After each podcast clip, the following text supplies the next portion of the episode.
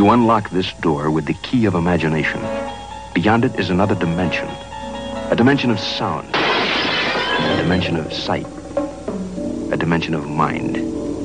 You're moving into a land of both shadow and substance, of things and ideas. You've just crossed over into the Twilight Zone.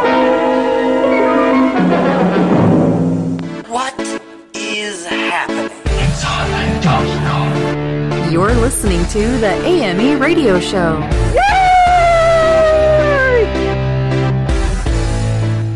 Welcome to the show, everybody. How are you guys doing? Well, I'll tell you what, I've had a pretty cool couple weeks, and it has been kind of nonstop ever since. But nevertheless, I'm having a blast, and I'm here glad to be here with you guys once again. But let me kind of tell you what's been going on. I actually had a little bit of a break about two weeks ago when my friends came down from New Hampshire and New Jersey. Now, I actually expected them to come down one week and then the other one coming down the next week. But I kind of screwed up and found out that they were both coming down on the exact same weekend. So I took off and we stayed the night in Orlando, and I got to spend the first night, Friday night, and Saturday morning with my friend Dennis. And I've known Dennis since first grade, so it's been well over 30 years since I've met him. And it's so great to see his family. I love his kids. They're just an amazing group of people, and um, we got to go. We got to go basically close down Magic Kingdom with them Friday night. It was a lot of fun. We got to see some fireworks and all kinds of fun stuff. And I got to ride some of the rides with their with their kids. And you know, I know it's not a lot of time, and I really wish I could have a couple of weeks with them. But I will take whatever I can get because it is very special to me, and I treasure it very much. And I put some of those pictures up that we did on uh, Twitter and my Facebook page. So go check that out if you get a chance. But we met them again to before they left uh, at Epcot the next day, so we had a lot of fun with them there as well. And then we uh, we met up with my friend Glenn, Debbie, and their daughter Ashley. Now, you've seen Ashley in some of our television shows because she's been doing a lot of amazing things out there now. She's been doing a lot of plays and uh, a lot of fun stuff. And we got a chance to hang out with them. We got to go on the test track. We got to go on Mission Space. We got to go through the 2017 fl- uh, Flower and Garden Expo at, at Epcot. Had a great time. Those guys are amazing people. I love being able to spend time with them. They kind they help inspire me as well, and so many different things. And they've been they have been actually a pretty good hand in some of the things that I've been doing. And then this week, I got to go see the father daughter brunch. Now, I, I'm the photographer for it, and I did over 200 pictures in about three hours. It is nonstop, go, go, go, but it's a lot of fun. I get to see some of these girls growing up since they were in kindergarten. And now I saw one of them that I did originally in 2003. She is in eighth grade and she is leaving. So it's just amazing how time flies, and I get to I get to watch them grow every single solitary year. It's a lot of fun, and now I got to do all these. I got basically I deliver the photos when I'm done to the school, so we don't have to do shipping costs or anything like that. And it is amazing that school ends actually almost two weeks earlier this year. So I'm like, oh wow, I got two weeks to basically edit 200 photos. So I got to get, as they say in Frosty the Snowman, busy, busy, busy. But I love it. I love doing what I do, and this is such a, a, a treat for me. Also, uh, we have our website. If you want to go check out our website, it's www.theamemagazine.com. You can check it out anytime you want to 365 days a year, seven days a week, 24 hours a day. It is completely free. We do not charge any subscriptions. We want you to go get inspired by things. So if there's something up there that you've missed, a, a guest that we've had on our show, um, see who who we have coming up on the show, check out any of our adventures from our television show. See what we got on our magazine. Go check it out. It's there all the time for you. We just want you to be inspired. Also, if you're on Facebook, we're on Facebook too. It's facebook.com forward slash the AME experience and Twitter, which is at Dowd Studios. Now, you can, ch- you can, if you hear anything on our show, you want to get any feedback, you, you want to get in touch with me really fast, that's the best way to do it, which is Twitter, because I'm always on it. It kind of flags me every time I get a new, a new tweet. So check me out there. So if you hear anything on the show, give me some feedback. I want to hear from you. Okay, so let's see here. We got some news that I want to bring up before we get to our guest. We have Richard Simmons, who finally came out and has kind of given us a little insight of what has been going on the last three years. Now, we do know that we've heard some rumors that he's transitioning into a woman. He had a mental breakdown. His health is very frail. From what I understand from his own words now, that is completely false, and he's actually considered doing, uh, not only considered, but has filed a lawsuit against his former assistant, who's been, I guess, blackmailing him, selling false information and all the kind of rumors to the Inquirer and all these other types of uh, tabloid papers, which is terrible to do. So I don't, you know, basically the guy's trying to defame his character, which is terrible. Uh, so I wish Richard all the best, and I hope that he gets this settled and that he can come back out and enjoy the people that he loves the most. Because I know Richard Simmons is not happy without people around him. That's just not who he is. So, one more thing before we get to our guest today. This is what I'm going to be talking about called Robin Hood. And I was driving to work today and I heard a student say he adores Robin Hood. He is the hero because he steals from the rich, the, the oppressive people, the people that get out there and have these big corporations, and he gives it back to the people that have basically nothing. And that's why he has no problem with the way that we are taxed and the way that we are attacking and regulating big businesses today.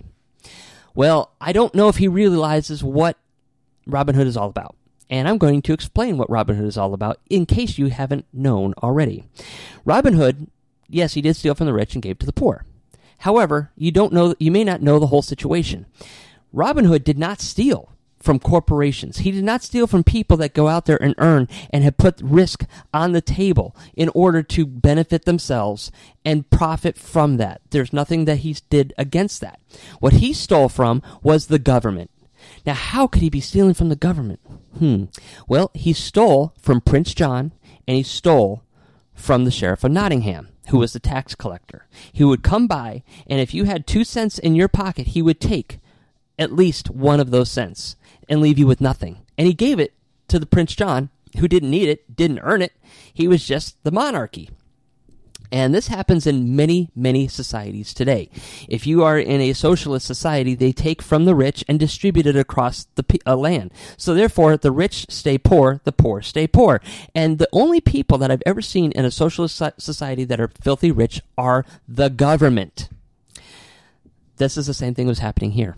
So he decided to go and take the money from the people that did not deserve it, which is our government, their, their government, and gave it back to the people who earned the money, who had nothing left because the government took from them. I think we really need to learn why these stories were important back then and why people decided to fight against the monarchy and the and the communism and the socialism out there because it doesn't work.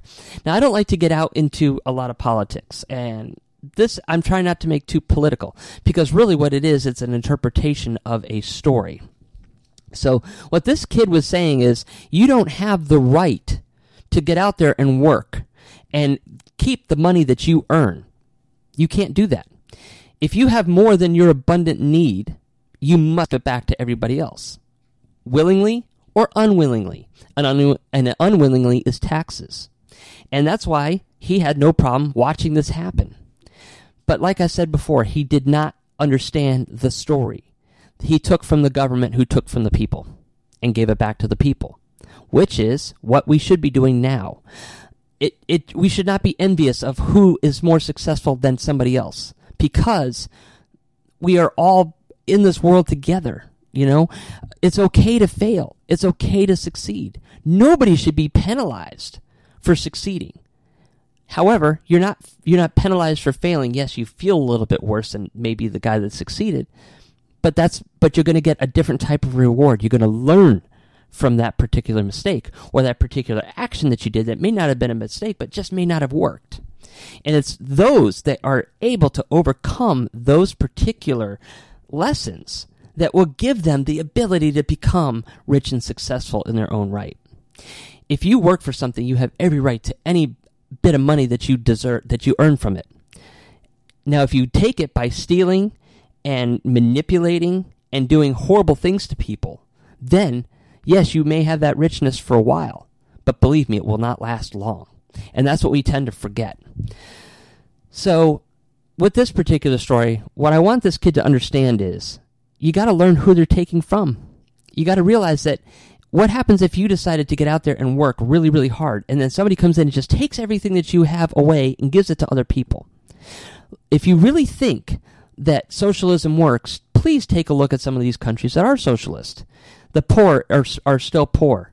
The rich are poor. the ones that are working really hard are poor, and they are now common with everybody else. They have nothing to live for, but to help everybody else through their hard work and efforts. They have to work 90 hours so somebody else doesn't have to work at all.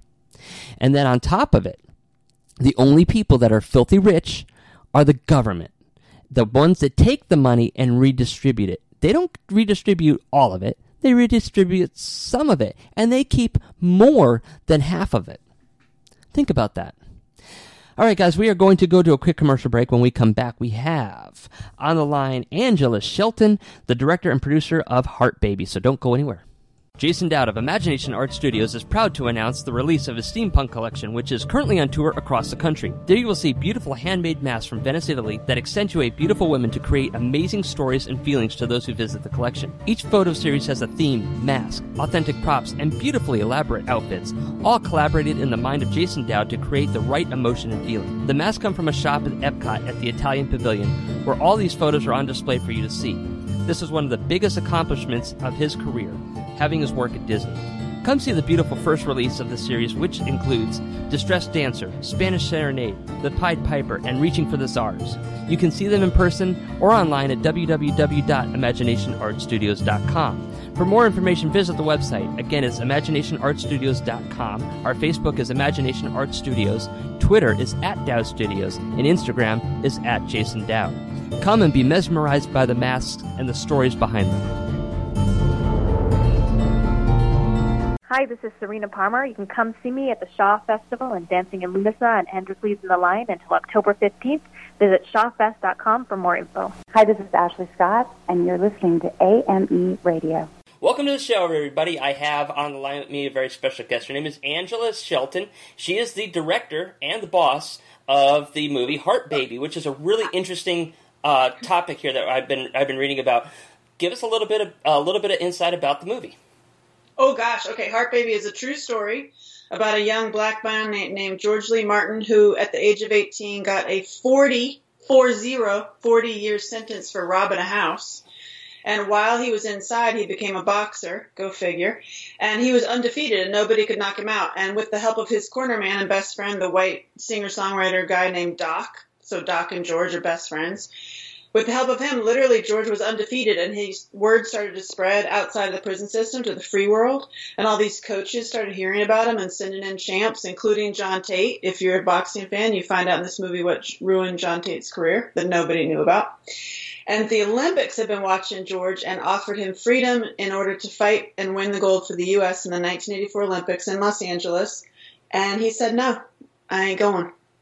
And the movie is about why he stayed in he chose to stay in prison instead of going for to be free and and win the gold for the U.S. And it's stunningly beautiful, and I love it so much. And all I can say is, "Heart, baby." so, where did you find out about him? How did you learn about his story? I actually am very good friends with Doc, Oh. his white best friend, who um, served a 27 year sentence. Um, and he he was on the speaking circuit speaking about prison reform. And I was on the speaking cir- circuit. Basically, my speech that I I still do is stop raping kids. Go yourself. it's, re- it's really simple. I make it kind of funny and palatable. And so I was on the the speaking circuit, and he he was on as well with his wife talking about prison reform, and we became really good friends. And we were up drinking one night talking about prison stories because when you're hanging out with Andy, you get prison stories nonstop. And I was like, "Tell me another one, Andy." And he tells me this one about George, and I literally could not stop crying.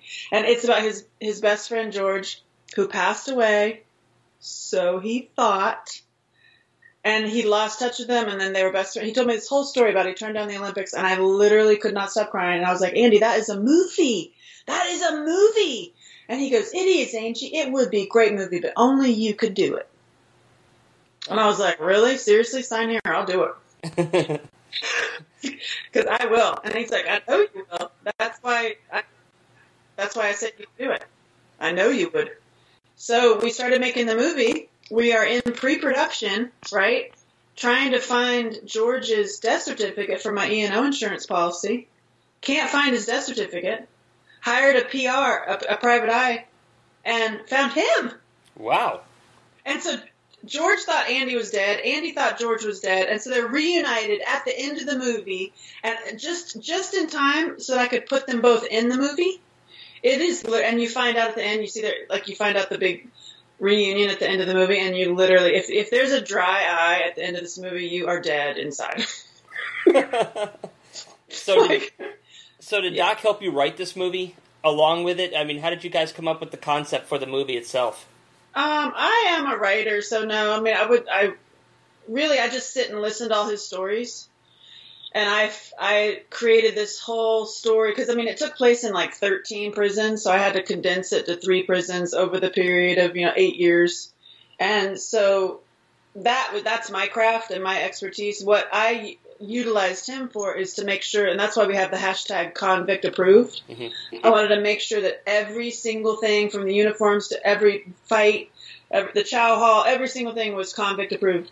And so he was very much involved in, in checking the the script, and also he was on set the whole time, checking literally everything of how the shanks were made and everything. So that, that movie is convict approved because they said that when they get to see TV and movies inside, Mhm.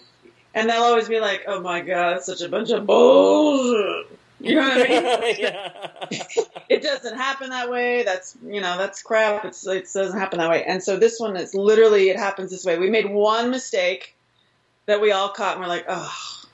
But it's like the audience will never pick up on it ever. It'll just be convicts who see it. We're like, actually, they would not have had their billy club in that scene, and we're like. Oh.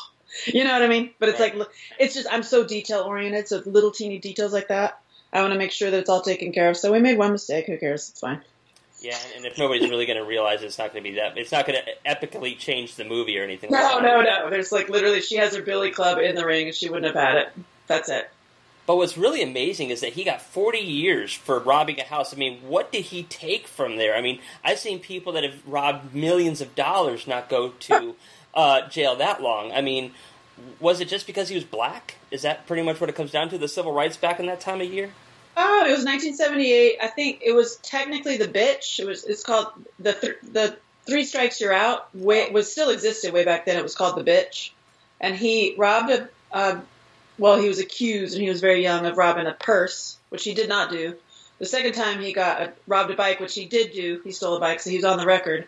And so then when he robbed this house, not armed, by the way, when he robbed this house, he was technically third strike, black man, 1978. You're out of here.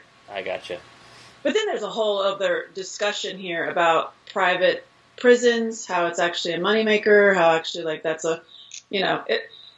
I hope that people go and they talk about this at dinner afterwards, like, hmm, that doesn't really make sense. And it's like, and then there's another cellmate of his that got 50 years for possession of narcotics. Wow. Like, what? Like, you know what I mean? And then the real criminals, like a child molester who raped 27 kids in the movie, got four years. Uh-huh. Four. Four. That's disgusting. Yeah. It really is disgusting. I, I mean, our, our our criminal system is completely jacked up. I mean, I don't trust our, our, our system anymore. Unfortunately, you know, I've seen terrible things happen to me, and they get and they walk. You know, I've had my artwork stolen, even though I could prove it. They gave it to the person that stole my artwork, and I lost rights to my own photo. I mean, I don't trust the I don't trust the judicial system. I don't trust anything anymore, and that's a real sad thing that we're in a we're in a time where this is happening. But maybe I actually have to say, on the along with that, along that line, I have now am friends with some convicts. It's actually not PC to call them that. They're, the PC term is uh, returning citizens. So I'm friends with a lot of them, and I trust them more than people on the outside. I believe that.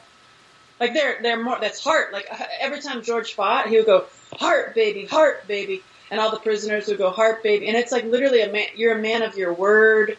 You you honor your your brotherhood. I mean, like this movie is totally about brotherhood and friendships and what you would do for each other. And I trust them with my life. I honestly do. And then you meet people and like you go on Hollywood meetings and you're like, oh my god, it's a bunch of criminals. yeah, that's right.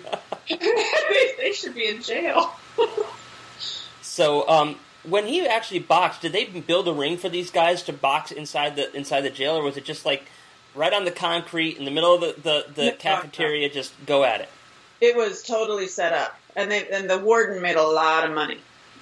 Oh, I'm sure. So, because you would bet on them, you know, and so they would bring in champions to fight George, and there was always Friday night fights. So there was a whole ring. I mean, it was the real deal. There was the dressing rooms. There was, you know, it was it was the real deal. And with George, you just made a ton of money on him, ton of money on him. sure. That was like And- almost a Muhammad Ali at your disposal. You know, I mean, Yeah. Yeah, and his best friend Doc was also the bank. Hmm. So he was like, you'd take bets and you'd bet on, you know, Doc. Doc made George a lot of money and made himself a lot of money because he like basically was George's, you know, manager. well, And it's when when George turns down the Olympics, Doc literally had this crisis of faith because Doc is a devout Catholic, Mhm. which I find so interesting in prison. Like this is actually this is kind of it's a Christian movie. I hate to tell you. Oops, sorry. um, and the audience that the, the, the they're really loving it, and they coined the phrase "this is Christian realism."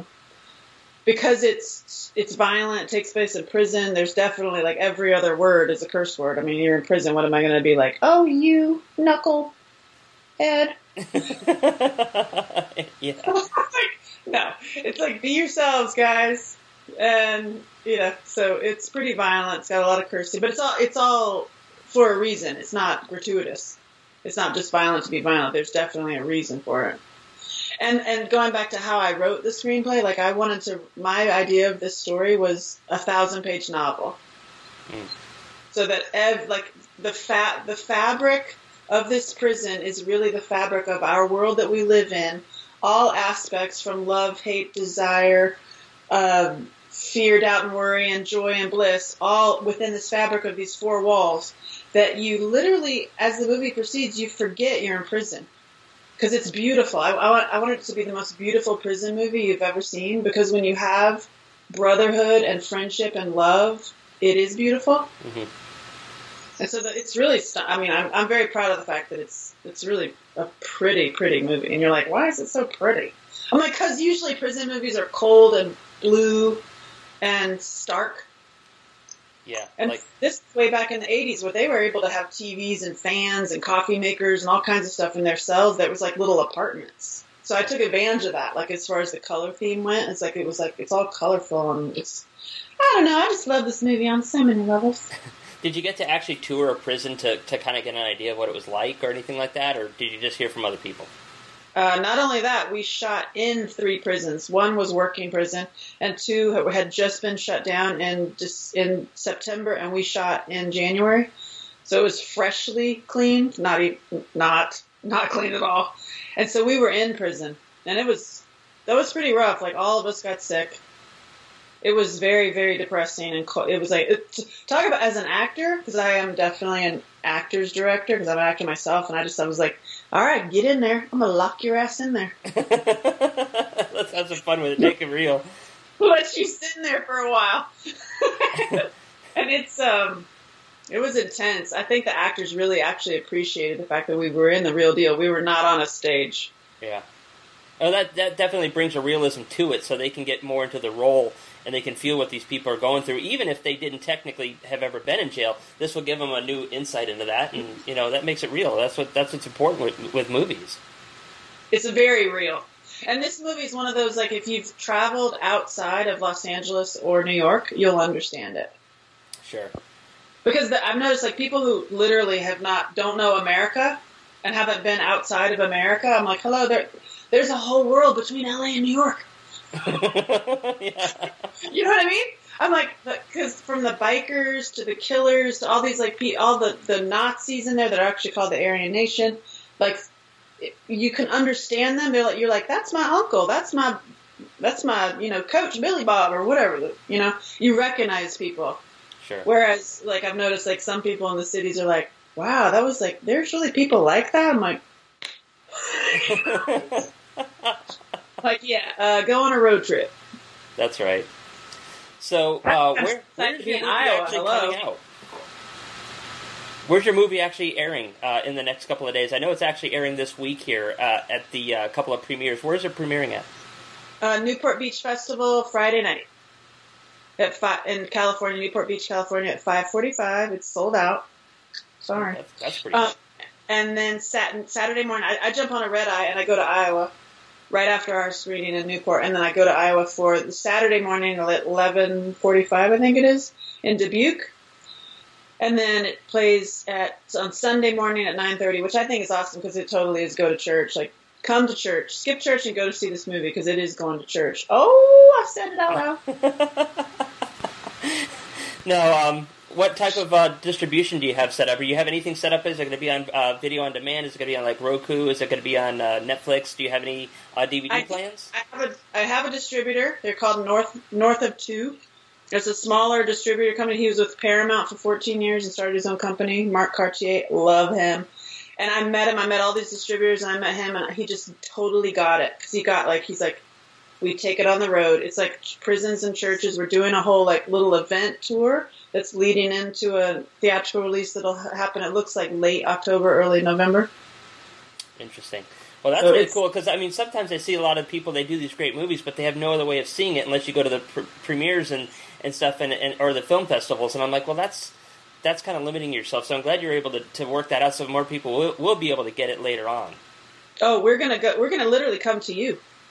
Because the thing, it's kind of like I don't know if you remember my documentary year, years ago. Like it, it, this movie creates a community. So it's like we're. That's why we discuss like community events. That's why I like my brain and his brain from a distributor side. I was like, ah, we we totally get each other. Of like bring the movie to the people, and it's not just a movie. This is a, literally a discussion. It's it's going to church. It's talking about prison reform. It's talking about transgender. Because what it, what does that even mean? Because like in the 1980s, what- they had a hard time getting their head wrapped around being gay openly, not let alone transgender. And there are transgender, specifically one that's on the poster. Her name's Crystal. She uh, was a transgender cellmate who her she came from a very, very, very rich family that literally erased her, and they put her in prison. Her and a cousin. So it's literally like, hello, it's in your genes, people. Her, her and her cousin um, were put away for life in prison with trumped up charges in order to get rid of them. Just like way back in the 1800s, you know, if you're if you're if you're talking back to your husband, he puts you in a loony bin, gives Right. you a lobotomy. Same difference. You know what I mean? They're like, oh, I got can't wrap my head around what this person is. Her name was Timothy, and she acquired the name Crystal, and she got life in prison simply because her parents were crazy rich and connected, and literally just wrote a check. Wow. Yeah, wow. So it's like that. So we're doing a whole series of events where we honor transgender people, and like we see you, because she wasn't. Not only was she not seen, she was actually erased. They created a fake name for her in prison that I looked up, and I had the prison number and everything. And then we started making the movie, and you go back to the site, and it's not there anymore. Wow. You know what I mean? You're like, cuckoo. Like it's just one of those like, oh my god, seriously? Is she still in jail? She died. She died. Sadly. Hmm. Yeah, she. Ugh, it's. Yeah. Oh my god, so funny! I'm holding my little. uh That's so funny. I'm holding my little um, thumb drive, and it says transcend. How great is that? That's pretty So cool. that, that's what this movie does. It like transcends those. Oh, I hope. I hope that's what this, it does for the people who've seen it so far. It transcends to new discussions, and let's talk about it. And let's talk about brotherhood. Like straight men are by far the biggest fans of this movie, and they've said, and they're like they they had a hard time wrapping their head around that I made it. Like this skinny, funny white girl from this from North Carolina, you know, told 250 men what to do. And once they see it, and once you know me, you're like, oh, of course she made that movie. Of course she made that movie. And and it's just like Andy, who's Doc. He's like, only you can do it because I, I can see why he said that because I kept the heart in it, you know. And but the men love it because it's about brotherhood. right. And they said that we don't get brotherhood movies unless it's a war movie or it's a comedy. And here we have this like real brother. Like the movie really is like, what would you do for your best friend for real? Sure.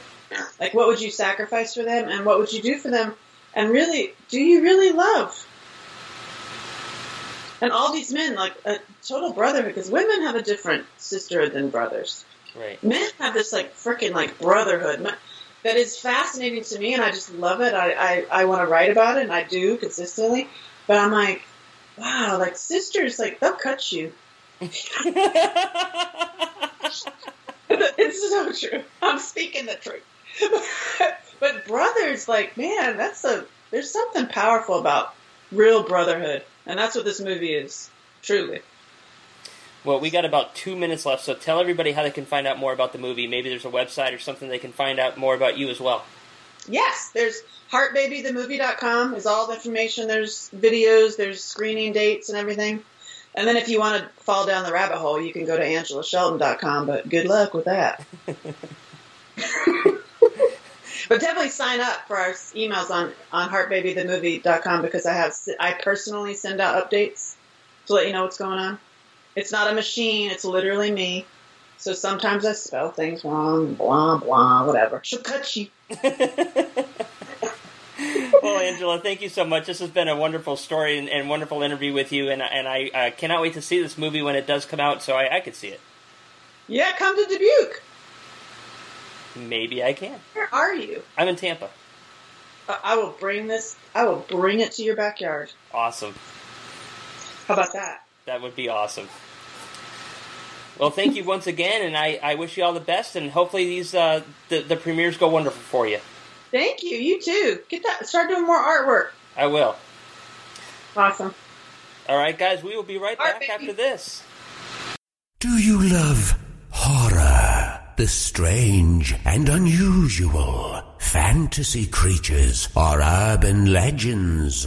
Do you want to step inside a dream or nightmare? If you answered yes to any of these questions, then you should check out internationally exhibiting artist Jason Dowd and his award-winning photographic collections by visiting www.imaginationartstudios.com. Get inside his mind and experience his inner weird.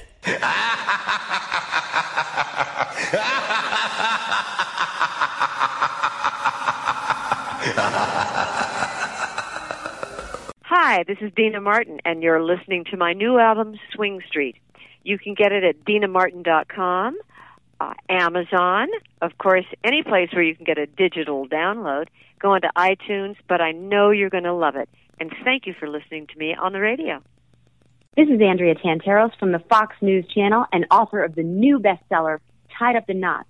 You're listening to AME Radio. And this time we are talking to a very special lady. She's very smart, and she actually believes a lot of stuff that I've been preaching about for a long time.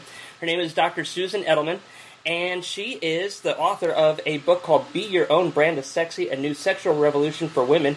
And today we're going to be talking about body shaming, which is, uh, I hope, something that people will realize that this is a serious problem going on in our country right now, especially how we portray human bodies, not mostly women. It's not even so much the men as it is the women, and I think it can really harm a generation. So, welcome to the show. How are you doing today? I'm great. Thank you so much for having me. It's great to be here. Well, this is a lot of fun. You know, it's hard to it's hard to get a, a straight answer from from a guy's pers- perspective because when I talk to guys, like, oh, you got to make them as sexy as possible.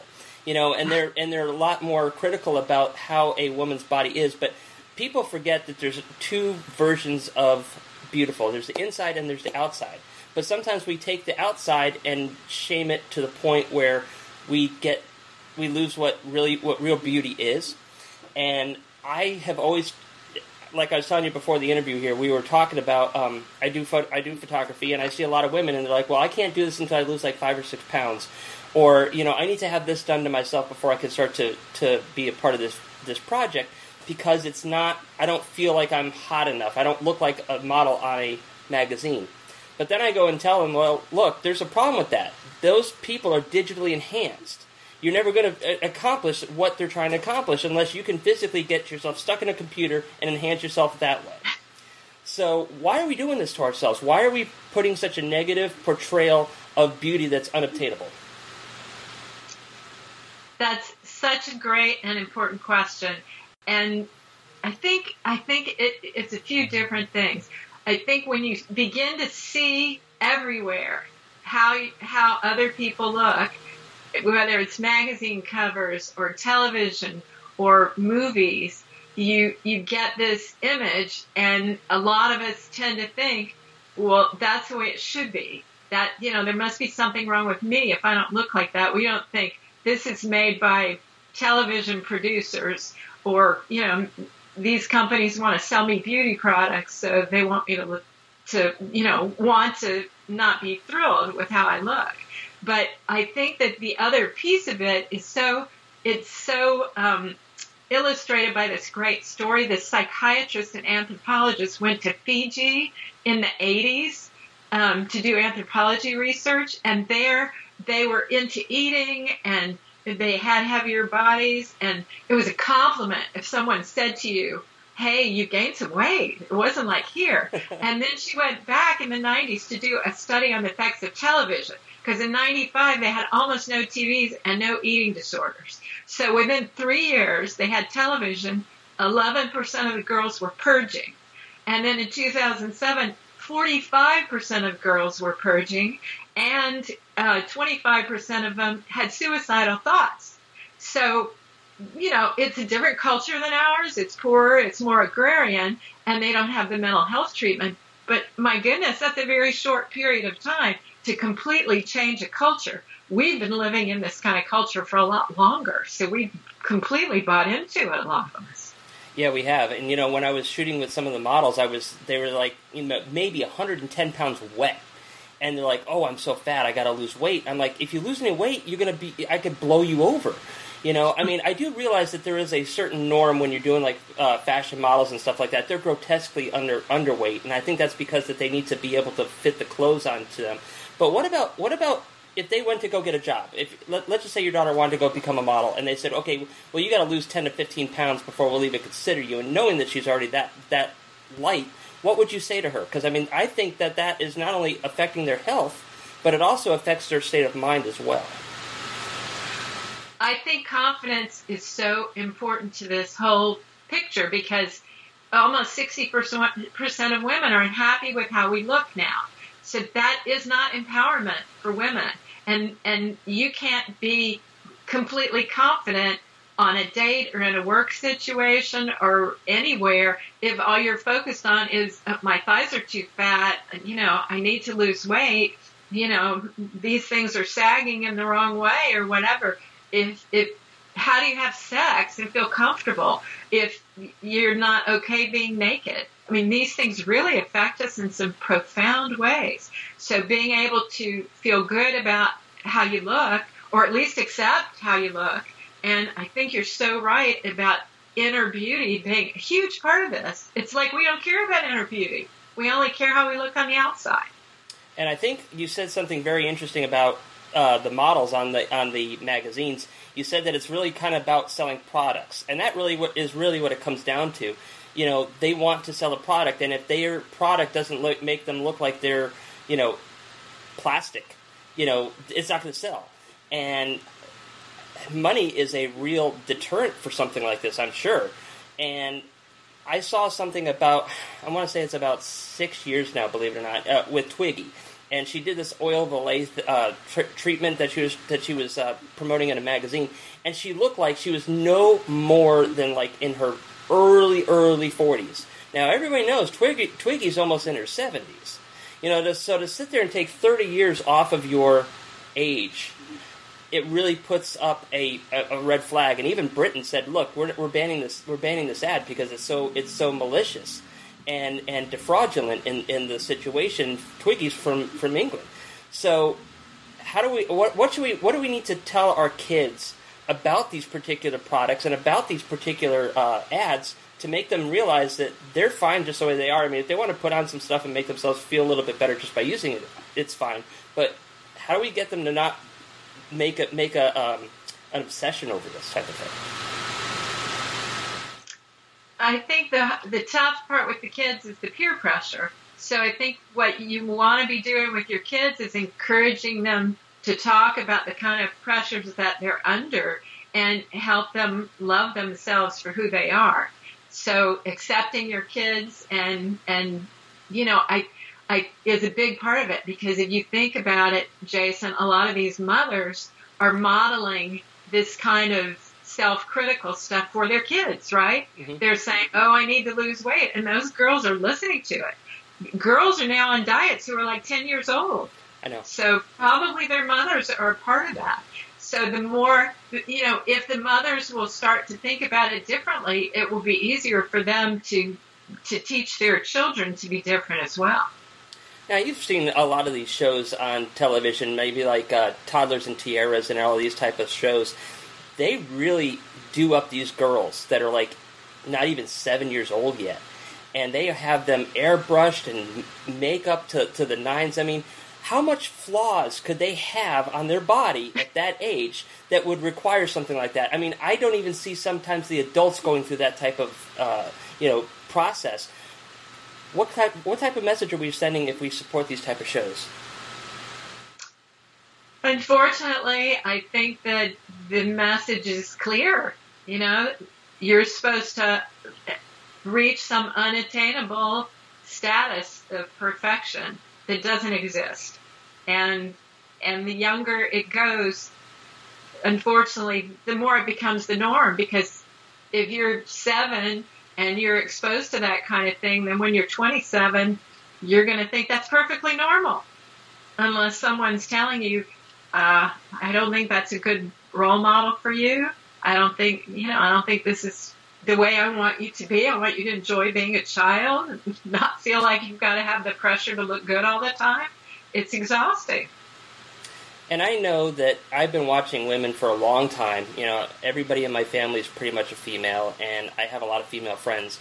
And I realize that as they get older, they seem to attack their bodies more. And I, I don't know, you know, they, I've heard the old saying, like, you know, men get better with age, women go backwards, which I don't believe to, in, in, in any stretch of the means. Why, why have we gotten to this type of situation, and what can women do if they don't feel sexy enough without going through the, the, the barbaric processes of going through some serious surgery uh, that could possibly deform them for life? Well, I'm a big proponent of women joining into a sisterhood where we realize we're all in this together and we begin to redefine what beautiful and sexy are. So, you know, to focus on our inner beauty, to complain to some of these companies to try and get more women in media to portray more realistic and attainable images for women in movies. You know, if we had more female role models who looked more like every other woman looks instead of like these, you know, size zero movie stars, maybe we could begin to accept ourselves more. But I, I think unless we start to see this as a major problem that we need to address, it's it's very hard to change it. But because unless women are going to stick together in this, and we're so polarized in our country over so many issues that you know I think we really want to see this as a woman's issue and not a political issue. That you know this is important for women's empowerment this is not empowering for women to feel so critical of yourself and have it get worse as you get older because then you've got some wrinkles.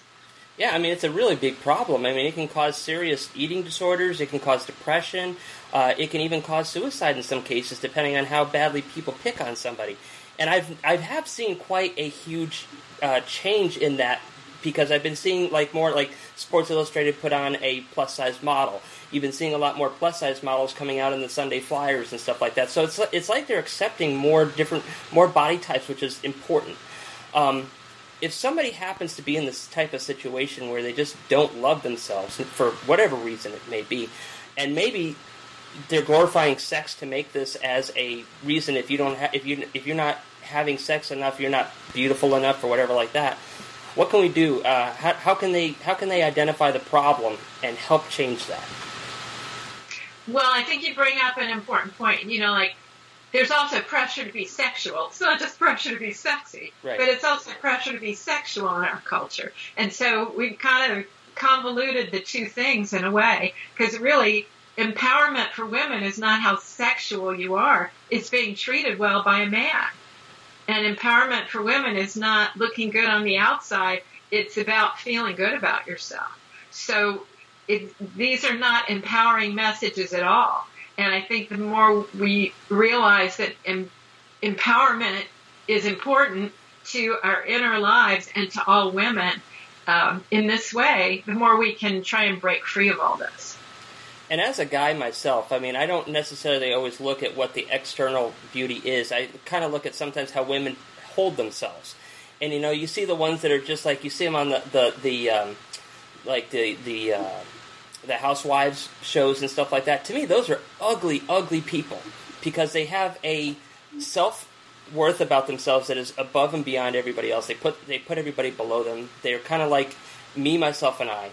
And I think guys are looking for women that are more open, that you know are are able to make decisions for themselves and like making decisions for themselves, without saying no. This is the way it's going to be all the time, and I'm just going to go out on heavy spending, you know, sprees on stuff like that. And you know they carry themselves better. So how can what type of attitudes should women have about themselves so they don't make themselves look like you know something like off of the the, the housewives of of uh, New Jersey or something like that. Well, you know, I think some women want to do it to get a man, right? They think that men like that, and some men do like that. Yeah. It's true. So, but you know, if if that's the only only thing that's important about you in terms of getting a man, there, there's probably you probably want a better fit than that to really have a good relationship with somebody. And having someone appreciate you for your inner beauty is huge in terms of having a relationship really work in a long term way. So I think that's one element. I think the other element is women competing with each other. And so I think we're driving a lot of this ourselves by, you know, attacking celebrities like Lady Gaga or whoever. You know, we're we're driving this. We're badgering our sisters to conform to things that are never going to be healthy for any of us. But I think that it, we don't realize that we're doing it even. It just seems so normal at this point.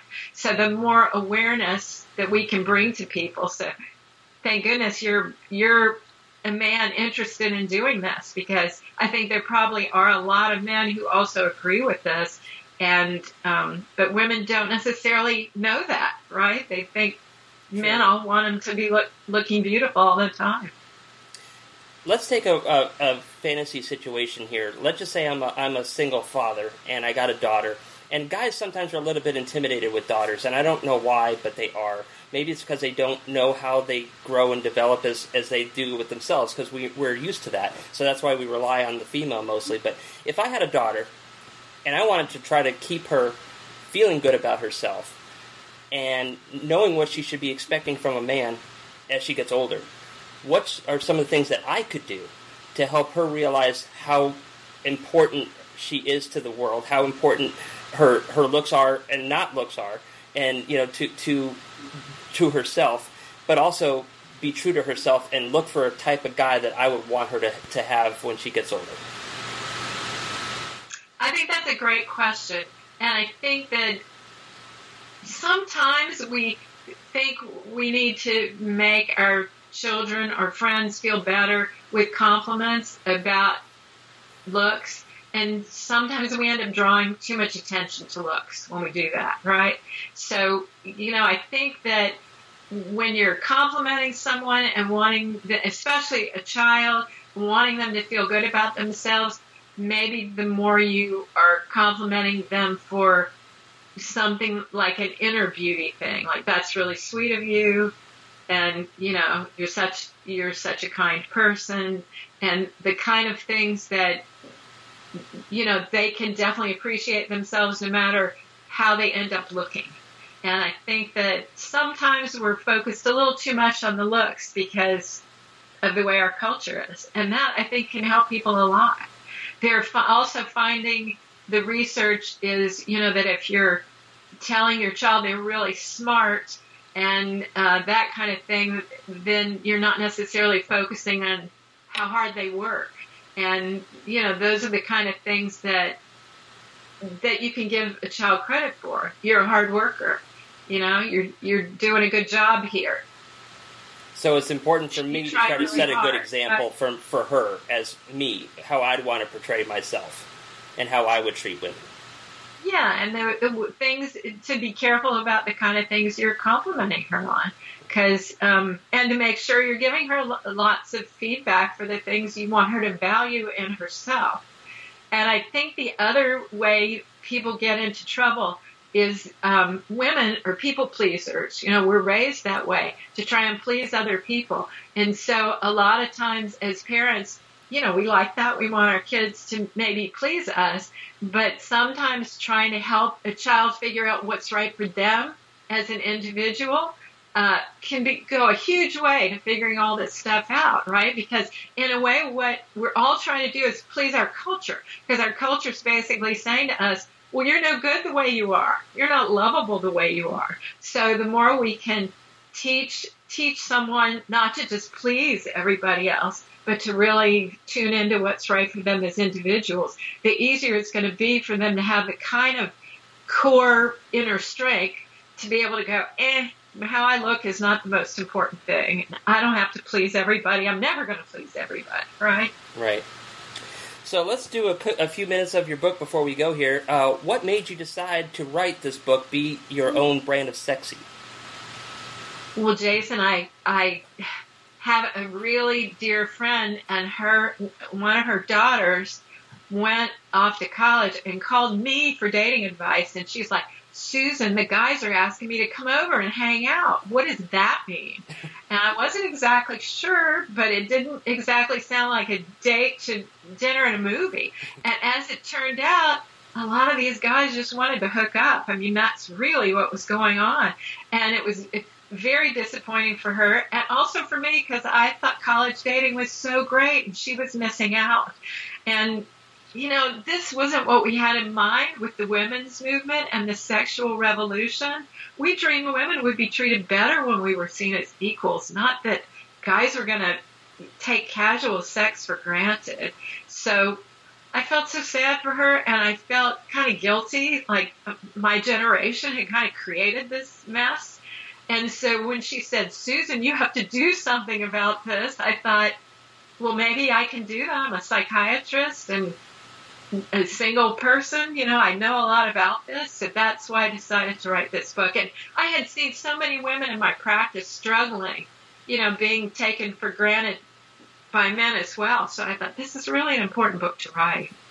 It is, and actually, I've been kind of uh, breezing through it here a little bit to kind of get an idea because I just got it on, on Wednesday, so I haven't had a lot of chance to, to really read it yet. But it seems like you got a lot of great information out there. And what do you hope that women will take from this book after reading it?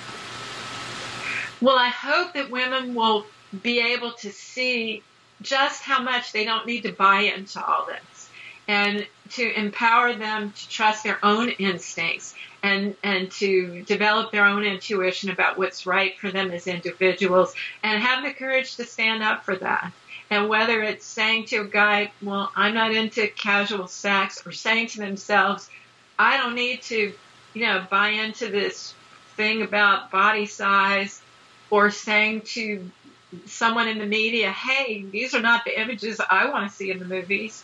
I, I think this could be very empowering for women. And what age group should people start uh, giving this book to um, their kids? Uh, is is you know what what age would you say would be appropriate to start talking to them about the stuff in your book? Well, you know, I think college age girls for sure and uh, up.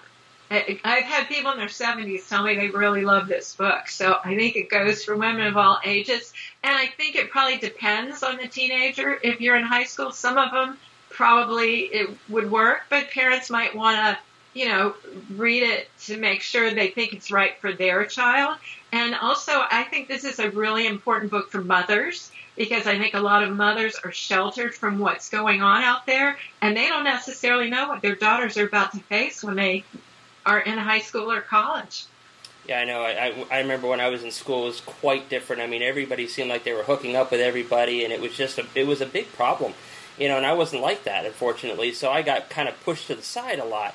But um, there is a lot of peer pressure out there, and it's it can be a, it can be a real tough tough world out there for both men and women and we tend, tend to you know, back in the 80s and 90s when we were in high school, it really wasn't that bad. But when you start to get into nowadays, it's like they're starting to put uh, preschools and stuff into high school so the women can go to, the, the, the girls there can go to school. And it's like, this is crazy. I can't believe this is happening. And um, it's a sad, it's a sad situation, but I think that it can be changed if we, if we bring people to realize that they have more self worth, self worth, and they don't need to sleep with somebody just to have uh, some popularity. I'm so glad you're bringing that up about the hookup culture because I'm really, really concerned about that. I I think that um, we want to be making choices. We don't want to go from you know the old days where if you have sex before marriage you're a tramp to now if you're a virgin you're a prude. We want to have liberation where people are choosing for themselves and we want it to be everybody that has a choice. We don't want it to be that if you don't want to hook up, you don't have anybody to hook up. You know, there's nobody to date. Right. And that's that's very important. I think we need, all need to look at a little bit more, especially if we have kids in school. Um, you know, we need to we need to help them realize that they are better than what they can just put out with. you know, it's what it's what they can give to the community, it's what they can give to their friends and stuff like that that really makes them worth more than, than anything else. So um, we are just about out of time. How can anybody? How can everybody get your book? And how can they find out more about you if they have questions? So if they want to take my quiz to find out if they're being their own brand of sexy and doing what's right for them as individuals, they can go to my website, beyourownbrandofsexy.com, or, or I'm also posting regularly on Facebook. I've got a blog every week, so I have all kinds of new information for people. Awesome. Well, thank you so much for coming on here, sharing your sharing your book with us, and talking to us about the situation that I think we need to address more as, as a country and as a culture, and uh, maybe maybe change it for the better in the future. Thank you so much for having me, Jason, and for all your efforts to change this. I think it's wonderful. Well, thank you. The AM/FM 24/7 Roku channel broadcasts all of our shows on demand. To ensure reliability, we store and stream our content on the same servers as Netflix and Amazon. Our Roku channel is free to use, and anyone owning one of the more than 10 million Roku devices can watch our channel at no cost whatsoever. If you have a television show or are thinking about producing a show, you can be a part of AM/FM 24/7's Roku channel. Watch our great shows on your Roku device. It's free and more reliable than cable TV. Jason Dowd of Imagination Art Studios is proud to announce the release of his steampunk collection, which is currently on tour across the country. There you will see beautiful handmade masks from Venice, Italy that accentuate beautiful women to create amazing stories and feelings to those who visit the collection. Each photo series has a theme, mask, authentic props, and beautifully elaborate outfits, all collaborated in the mind of Jason Dowd to create the right emotion and feeling. The masks come from a shop at Epcot at the Italian Pavilion, where all these photos are on display for you to see. This is one of the biggest accomplishments of his career having his work at Disney. Come see the beautiful first release of the series, which includes Distressed Dancer, Spanish Serenade, The Pied Piper, and Reaching for the Stars. You can see them in person or online at www.imaginationartstudios.com. For more information, visit the website. Again, it's imaginationartstudios.com. Our Facebook is Imagination Art Studios, Twitter is at Dowd Studios, and Instagram is at Jason Dowd. Come and be mesmerized by the masks and the stories behind them. Welcome back, everybody. It is almost the end of the show. Believe it or not, we only got about two minutes left. But I hope you guys had fun with us today. I know we had fun with you. I know our guests were very excited to talk to you about what they have coming up. And I hope that they inspire you to get out there and try something new, try something different. You know, if we don't challenge ourselves and if we're afraid of the challenge, we will absolutely never succeed. There's no chance in succeeding unless you try. And you know what? There really the only f- good form of failure that is actual true failure is if you fail to try. Because regrets are one of the worst types of failure you can have in your life.